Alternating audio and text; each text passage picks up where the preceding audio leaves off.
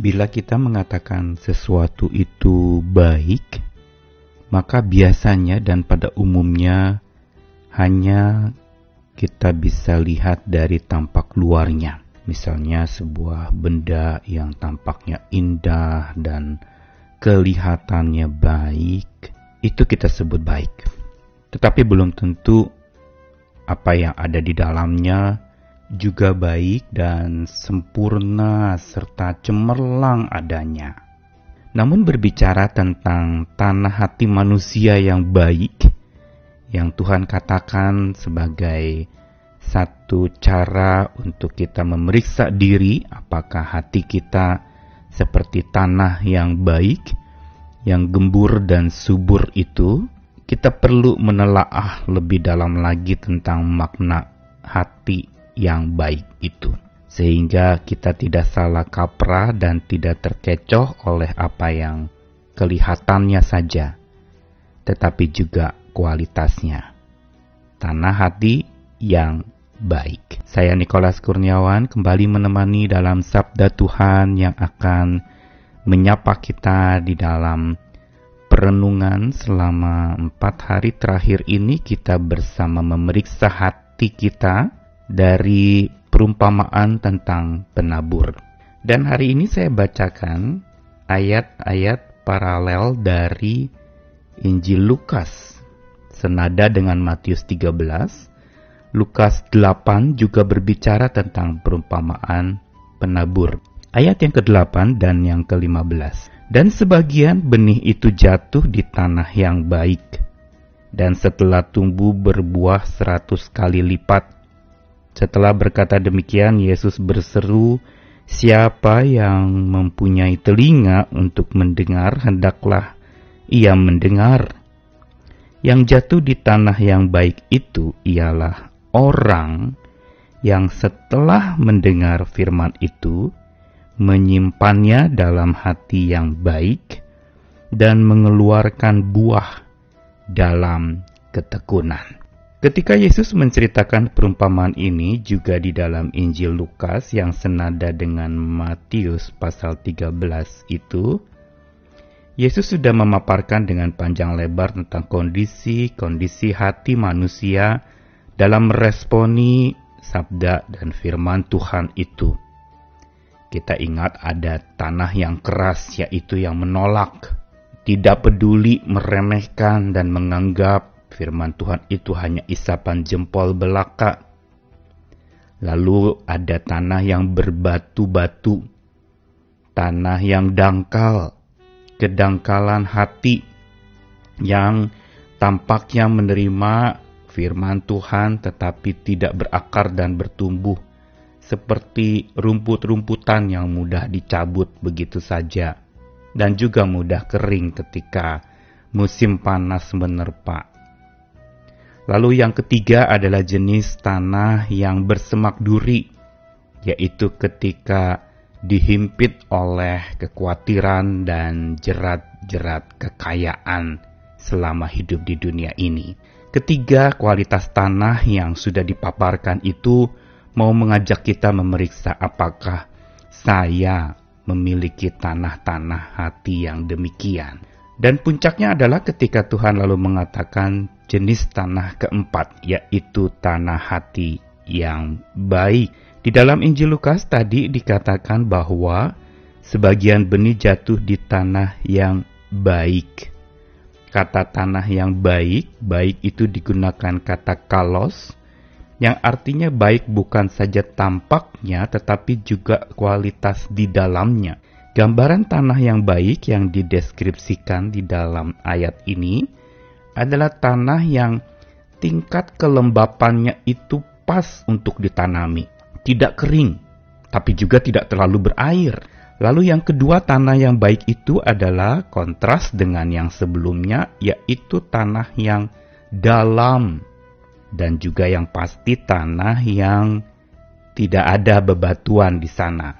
Semua yang ada adalah tanah-tanah empuk yang gembur.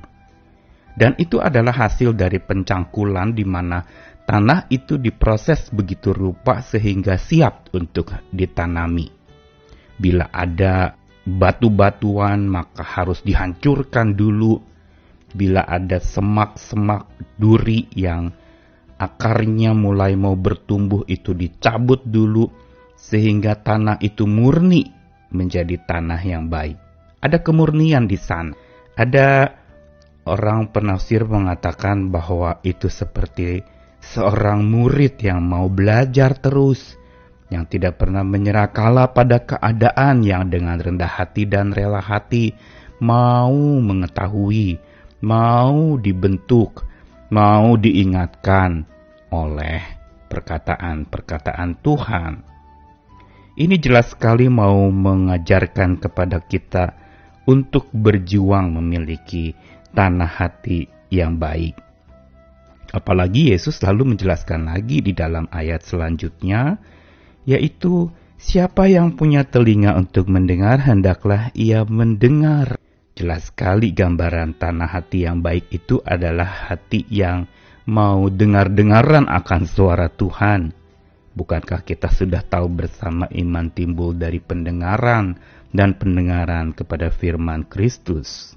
Jadi jelas sekali bahwa kualitas tanah yang baik itu adalah seperti hati yang memang selalu mau mendengarkan, tidak pernah tutup telinga tajam mendengarkan Tuhan tentu saja di atas segala hal-hal atau berita-berita di dunia ini yang belum tentu benar atau bahkan menjebak kita untuk berbuat yang tidak benar.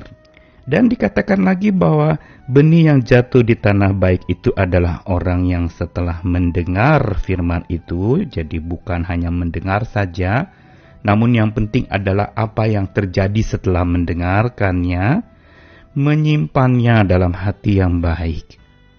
Jadi dia bukan saja menerima akan perkataan Tuhan, tapi menyimpan berarti kata menyimpan ini boleh diterjemahkan seperti menabung atau menyimpan dalam-dalam di hati yang baik. Bukan sekedar ditabur lalu kemudian hanya ada di permukaan saja, tetapi dia terhisap ke dalam dan menyerap ke bawah tanah itu untuk lalu kemudian siap disemai, lalu akar akan tumbuh, lalu kemudian tunasnya akan tumbuh, daun dan terus dia akan makin bertumbuh. Dan jangan lupa ditutup ayat ini dengan mengatakan mengeluarkan buah dalam ketekunan. Ada sebuah upaya atau bagian dari gambaran hati yang baik yaitu hati yang selalu bertekun. Hati yang bukan sekedar mendengar tapi terus berjuang untuk melakukan. Tidak puas hanya sekedar dengar-dengaran saja, tapi juga berjuang dengan gigih apalagi di masa sulit ini kita sedang diajarkan dan kita sedang dipaksa untuk bisa menjadi pelaku-pelaku firman dan bukan hanya pendengar saja. Karena itu pelajaran hari ini mau mengajak dan mengundang kita lebih dari sekedar memeriksa diri. Apakah hati saya keras, apakah hati saya berbatu, apakah hati saya bersemak duri kekhawatiran itu, maka hari ini mari kita coba periksa dan berbenah diri akan hati kita supaya tanah hati kita itu menjadi hati yang bukan sekedar tertegun mendengarkan suara Tuhan, kagum, oh kata-katanya bagus, indah didengar. Bukan hanya itu, tetapi juga bertekun untuk menjalankan apa yang Tuhan katakan.